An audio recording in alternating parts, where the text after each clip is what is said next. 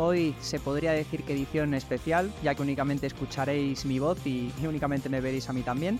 Marco volverá con las pilas bien cargadas la semana que viene, con mucho que contar, pero bueno, mientras tanto, las noticias de actualidad no pueden ser desatendidas, así que bueno, preparaos para un monólogo que espero no se haga muy pesado.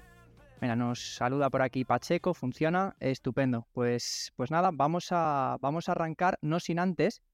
Eh, me quiero disculpar de, antemano porque veréis que bueno, la edición de, este programa pues ha cambiado un poco con respecto a, episodios pasados. Mi ordenador, no sé si se escuchará, dice Pacheco que se escucha bien, pero es que yo lo escucho eh, como un avión a punto de despegar. De hecho, he tenido que utilizar otro software porque, en fin, pensaba que me quedaba sin ordenador. Y, bueno, eh, por esto y mucho más, ya que Marco también es quien suele estar detrás en esa zona técnica, por favor, Marco, quédate y, no nos hagas la de Benzema. Así que bueno, la semana que viene volveremos otra vez con el mismo, con el mismo formato. Y bueno, eh, poco más que, que, comentar. Vamos a. Mira, me dicen que se escucha bien, así que vamos, vamos al lío. Vamos a comenzar. Pues bueno, vamos a comenzar con noticias positivas. Eh, como podéis ver, bueno, en pantalla, los que nos estáis viendo, que por cierto aprovecho para hacer eh, pues un poquito de publicidad, ¿no? Arroba Liga de Bolsa en cualquiera de nuestras redes sociales. También estamos pues en Spotify, nos podéis escuchar también y ver en YouTube, eh, estamos en Twitch. nos podéis mandar también pues algún tipo de, pues bueno, cualquier tipo de sugerencia, si queréis que analicemos alguna empresa, lo que queráis, info arroba liga de bolsa en cualquiera de estas de estas redes sociales que estaremos encantados de, bueno, en el siguiente episodio, pues eh, cualquier tipo de, comentario, de petición, pues, pues lo llevamos eh, adelante sin ningún problema. Así que bueno, dicho esto, lo dicho, vamos a empezar con noticias positivas y es que el mercado bajista más largo del SP500 desde la década de 1940 ha llegado a su fin.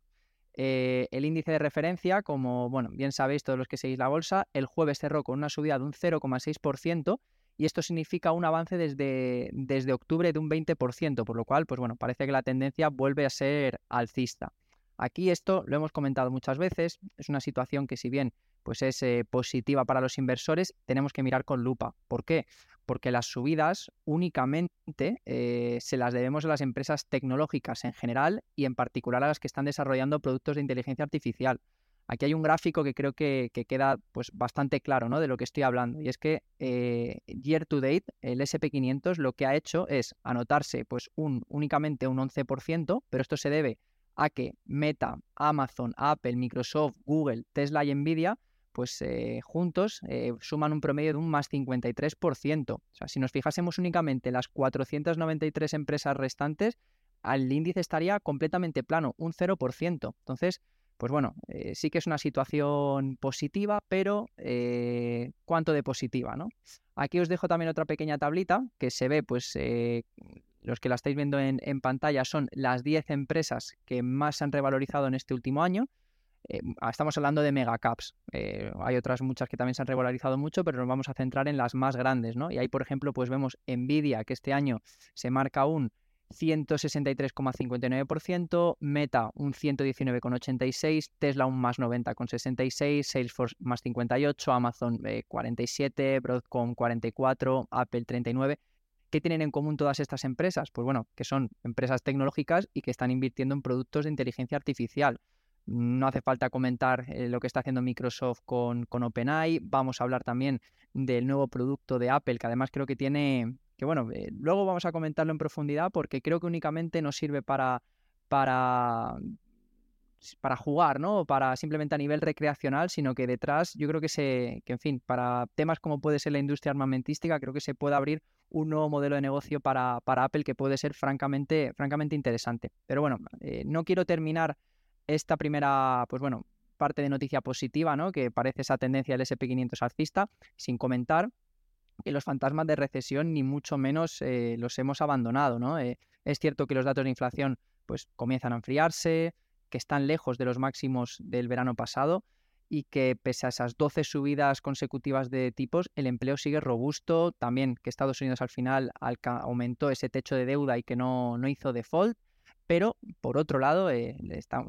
aquí lo llevamos diciendo mucho tiempo, ¿no? Que, en fin, vamos, vamos a calmarnos, no todos son buenas noticias, ni mucho menos. Estamos viendo los niveles de endeudamiento en tarjetas de crédito marcando máximos históricos, los índices de actividad manufacturera que son peores de lo esperado, la crisis de crédito de los bancos, que es, empezó hace cosa como de un par de meses, pero esta es una situación que va a tener efectos en la economía a corto, medio y quién sabe si a largo plazo, simplemente por citar algunos, que, bueno, eh, en fin, no somos los únicos además que piensan esto, y es que mientras nosotros, pues bueno, eh, simplemente elucubramos ¿no? y, y, pensamos en, la economía desde nuestro sofá, los que sí que manejan la economía a su antojo, que es la Fed, la semana que viene se reúne y van a ver qué van a hacer con los tipos de interés, ¿no? Em, justo antes de comenzar este podcast, eh, me metía en la herramienta CME Watch Tool, que lo hemos comentado aquí multitud de veces, y para ellos existe un 75% de probabilidades de que no suban los tipos. Sin embargo, sí que hay un 25% de,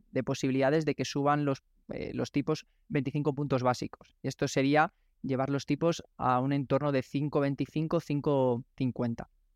Eh, creo que esto va a ser muy interesante la semana que viene porque vamos a ver cómo puede afectar a la bolsa si de verdad este, esta nueva tendencia o incluso también gracias a, a las políticas de la Fed, pues oye, sí que son un soplo de aire fresco y la tendencia sigue siendo positiva, o simplemente estamos ante un rebote de gato muerto y, bueno, y esto pues acaba por caer, ¿no?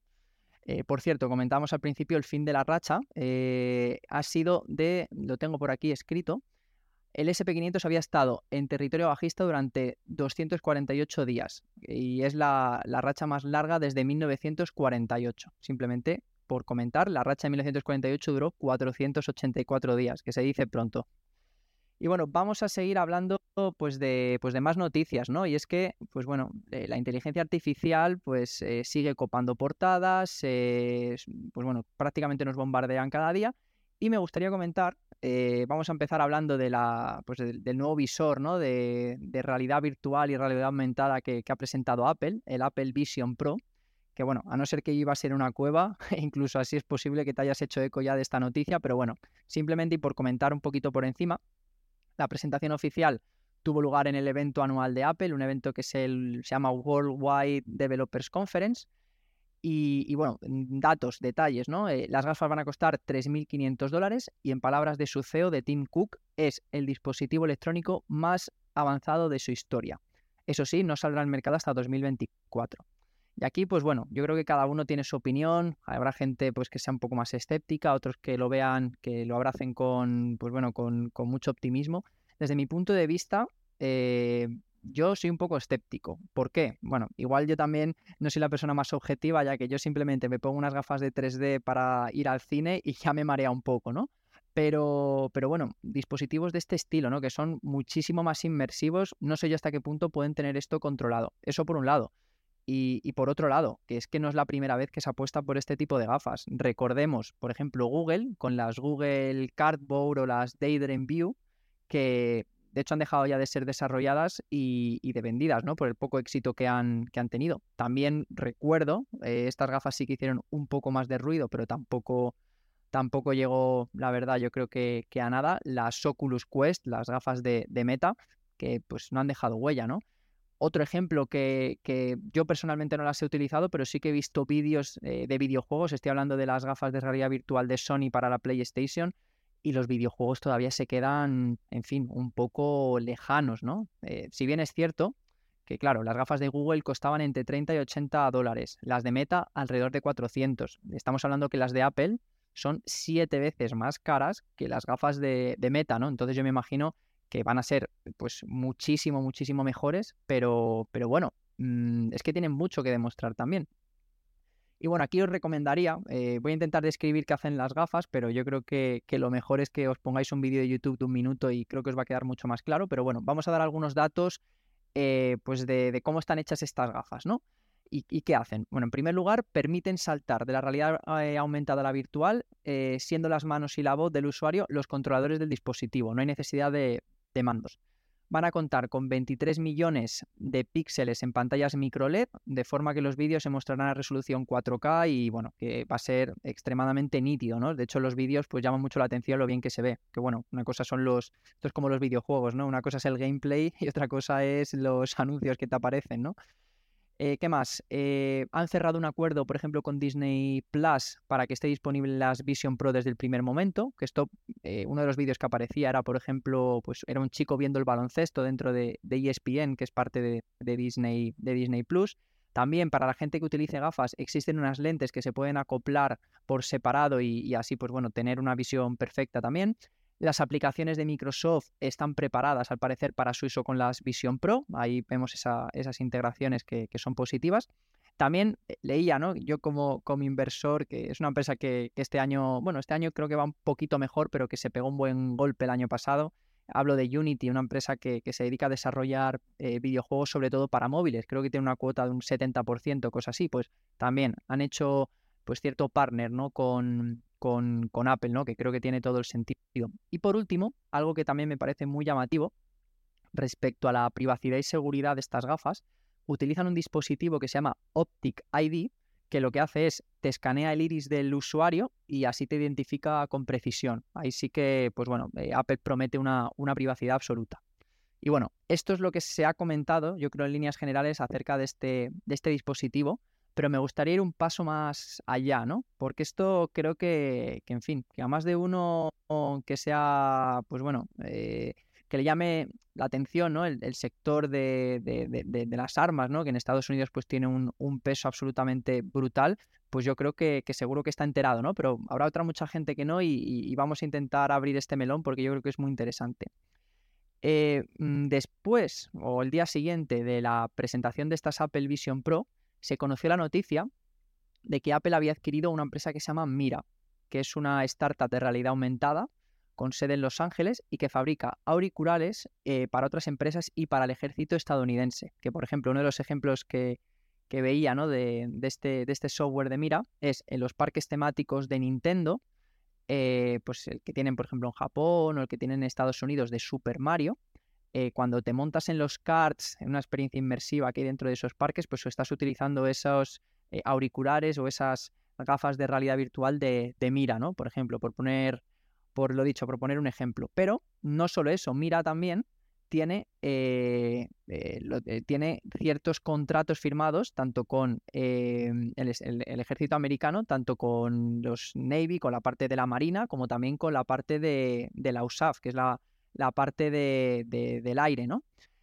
entonces, vamos a intentar recapitular sabiendo esto y pensemos, ¿no? Las gafas de, Apple son 3.500 dólares, es un lujo tecnológico que a muchos de nosotros pues eh, se nos escapa, pero mm, ¿y para los eh, militares americanos eh, con ese presupuesto multibillonario que tienen para poder hacer ese tipo de pruebas, ¿no? Con esas gafas de realidad virtual. Para ellos es un precio prácticamente de mercadillo.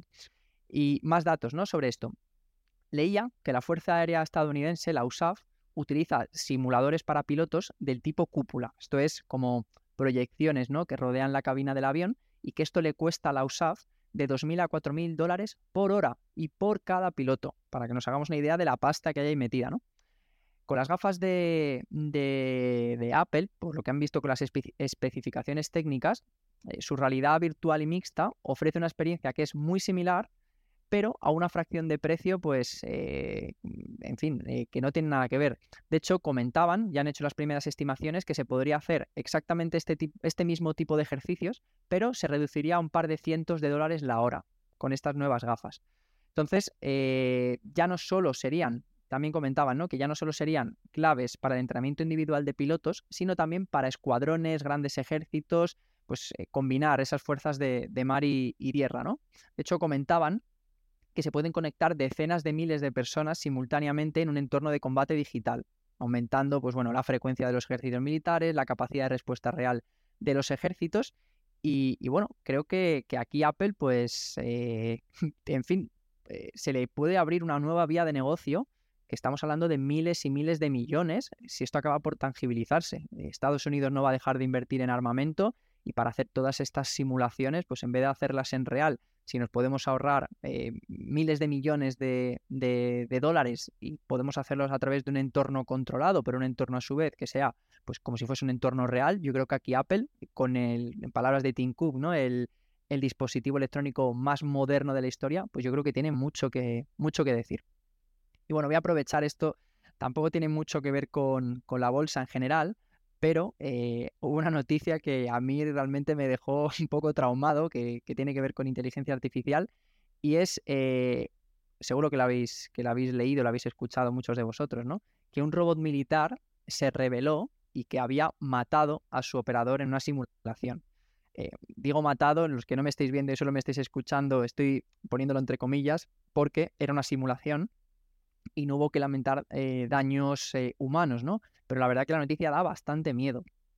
Y esto fue un poco, por, poner en, contexto, era un dron militar que estaba controlado por un avanzado sistema de inteligencia artificial y que actuaba de forma completamente autónoma eh, buscando peligros y siguiendo unos parámetros que le habían dado en la misión. Pero eso sí, tenía que responder ante un operador humano que era el, responsable final de aprobar ese ataque o de denegar el ataque.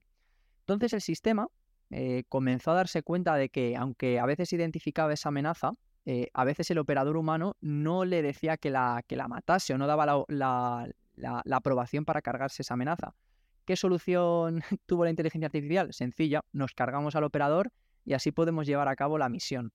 Esto me dejó, la verdad, que, flipando, ¿no? Porque, porque bueno, era, o sea, e, e, era algo que no estaba previsto, que la inteligencia artificial se tiene que regir por unos parámetros y evidentemente pues se los saltó, ¿no? Escaló y, le dio exactamente igual quien fuese ese operador. Entonces, desde aquí simplemente un mensaje de aprovechar todo el tiempo que os queda con vuestros seres queridos, haced muchos planes, salid, porque dentro de nada Skynet va a venir a, por nosotros y se nos va a acabar la tontería, visto lo visto. Y bueno, antes ya de hablar eh, pues, y de ver qué han hecho los eh, mercados financieros, hablar también, y esto me, sabe hasta raro hablar de, petróleo, de gas y de, y de este tipo de, materias primas sin Marco, ¿no? que es el experto, pero hubo una noticia que ha sido pues muy relevante a comienzos de esta semana, que bueno, ya lo, ya lo comentamos en el anterior podcast, ¿no? Que el, ministro de Energía de Arabia Saudí, ellos no quieren el barril eh, de petróleo por debajo de 80 dólares y van a hacer lo que sea por mantenerlo mínimo en ese, en ese precio, ¿no? Eh, con todo esto dicho, eh, y en esta partida de ajedrez, pues llegó Arabia Saudí, movió ficha y ha indicado que va a recortar un millón de barriles diarios a partir de julio. Lo que es, bueno, sí que ha bajado en el último par de días, pero se podría esperar, y yo creo, una, una fuerte subida ¿no? al reducir pues, de forma considerable la oferta, pero los precios se han mantenido más estables de lo que se podría, o de lo que podría parecer con un movimiento tan importante, y es que esto se debe a la inquietud de la, eh, ante la debilidad de la economía mundial y el impacto que tiene en la demanda. O sea que veíamos que sí, que el SP500 está subiendo, que parece que esto es toda alegría, pero que, en fin, hay muchos datos macro que nos indican que esto no, no va tan bien como puede parecer y, bueno, quizá por ahí, eh, por eso se haya contenido ¿no? esa, esa subida de, precios. Eh, a pesar de este recorte eh, sustancial, que además viene sumado a otros dos recortes desde octubre del año pasado, el precio del, del barril de petróleo ha bajado en torno a un 15% en los últimos siete meses, para que nos hagamos un poco la idea.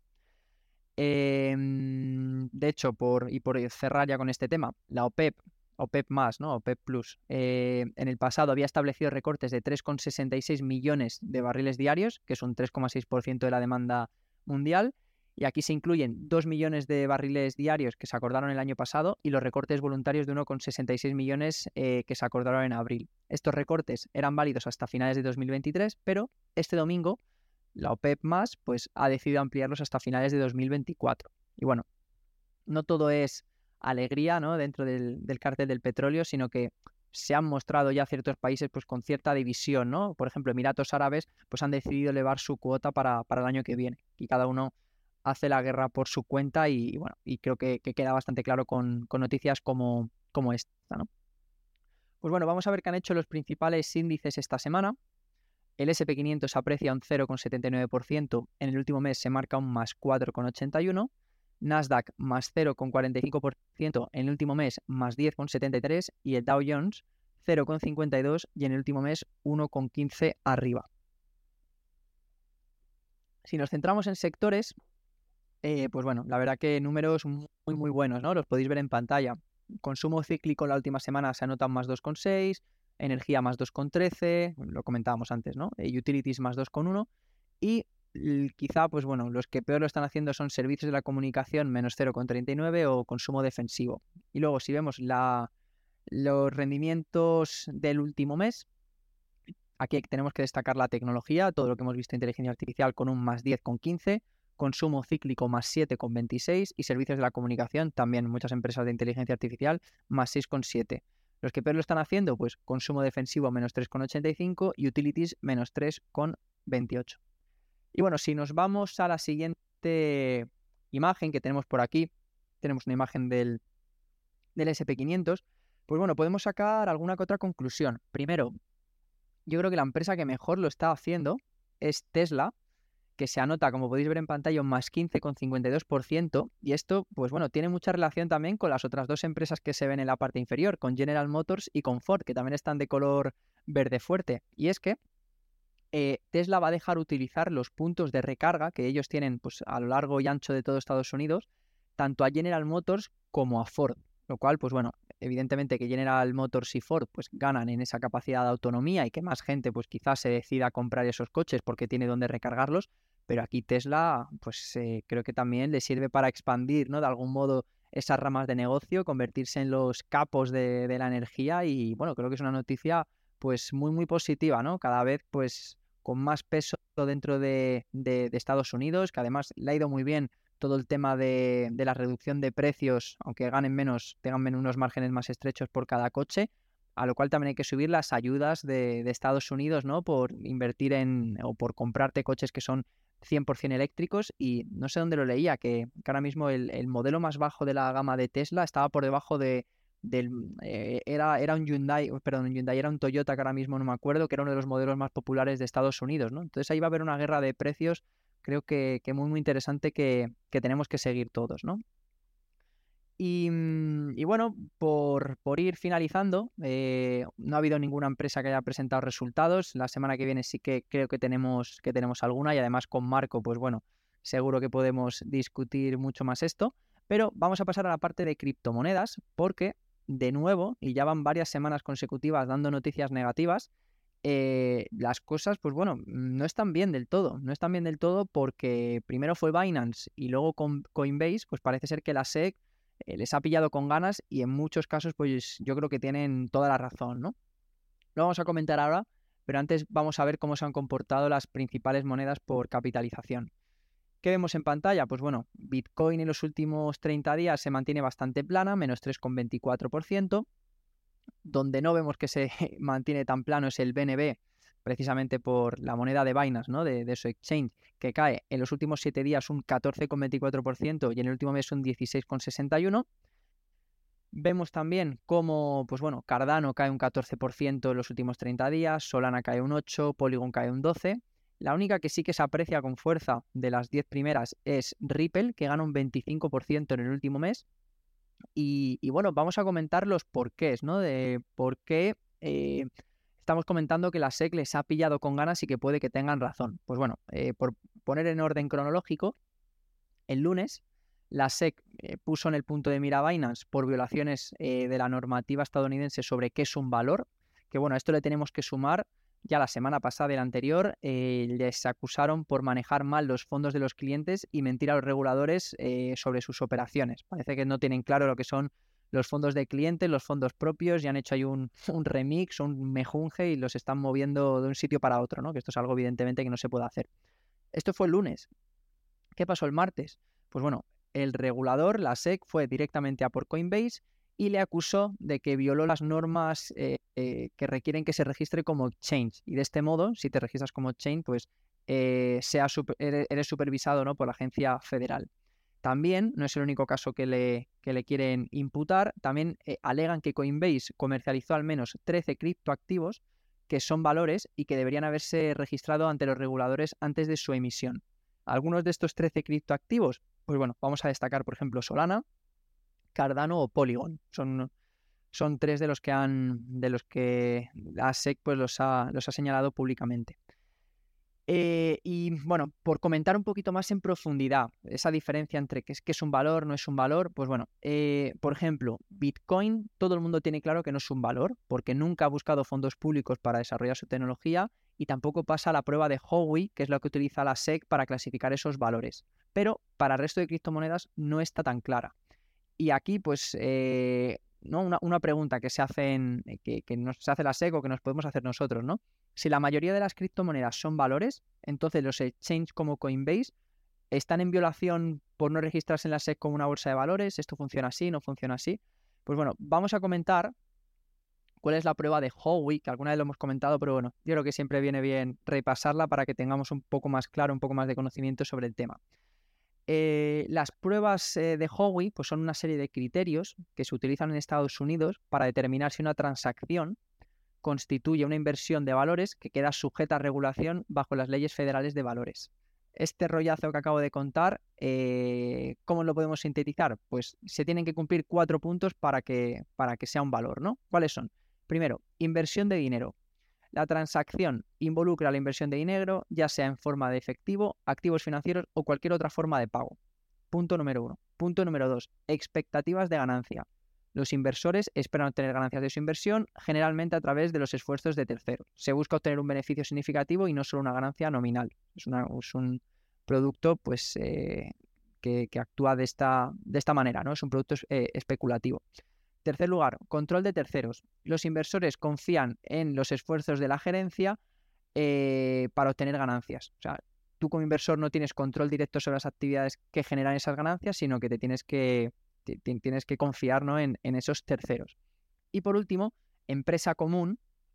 Quiere decir que tiene que existir una empresa común entre inversores y el promotor o los terceros involucrados, que esto significa pues que los inversores comparten los riesgos y las ganancias generadas por eh, la inversión, ¿no? Entonces, pues bueno, está mm, ahí un poco Gary Gensler, ¿no? El, capataz de la, de la SEC, pues investigando a ver en qué puede quedar, en qué puede quedar esto y, y, bueno, simplemente pues tenemos que estar tenemos que estar atentos a ver en qué quedan. A mí lo que sí que me parece preocupante es que Binance se dedique, bueno, realmente todo es preocupante, ¿no? Pero, pero bueno, eh, quizá eh, esa frontera entre valor, activo, pues bueno, lo podemos llegar a comprar dependiendo a qué le preguntes. Eso es algo a lo mejor, aunque tenga que cumplir las reglas de Howe y que sí que quizá pueda ser un poco más subjetivo, pero lo que no es subjetivo en absoluto es no saber diferenciar entre fondos de clientes o fondos propios, ¿no? Yo creo que eso se hace con, con maldad y con ganas de, enriquecerse, ¿no? Entonces, bueno, em, Binance, que yo creo que era un exchange que creo que tenía cierta reputación o que parecía que hacía las cosas bien, pues bueno, creo que se enturbia mucho con estas noticias y que, bueno, tenemos que llegar hasta el fondo, ¿no? A ver, a ver en qué, en qué queda todo esto. Así que bueno, eh, por hoy vamos a finalizar, ya que estoy ya prácticamente sin voz. Echo de menos a mi, a mi compañero, ¿no? Que, nos damos el relevo y, para poder pues charlar de, de, todos los temas, ¿no? Que no sea simplemente un monólogo mío dando, dando mi opinión. Y, bueno, simplemente por finalizar, si os ha gustado este podcast, pues eh, si podéis dejar las cinco estrellitas en, cualquiera de las plataformas de podcasting donde, donde nos escuchéis, pues os, lo agradecemos mucho para poder seguir haciendo esto. Subiremos también el vídeo a, YouTube, así que también un like pues eh, nos ayuda a seguir creciendo. Y, bueno, evidentemente pues eh, también en Twitch, Spotify, en todas las plataformas y también en nuestras redes sociales. Y lo dicho, si para el próximo programa queréis que tratemos algún tema pues en profundidad, eh, escribidnos a info liga de bolsa o escribidnos por redes sociales que estaremos encantados de tratar cualquiera de, de, estos temas con vosotros. Así que poco más, me despido, nos vemos la semana que viene y muchas gracias por escucharnos. Un fuerte abrazo.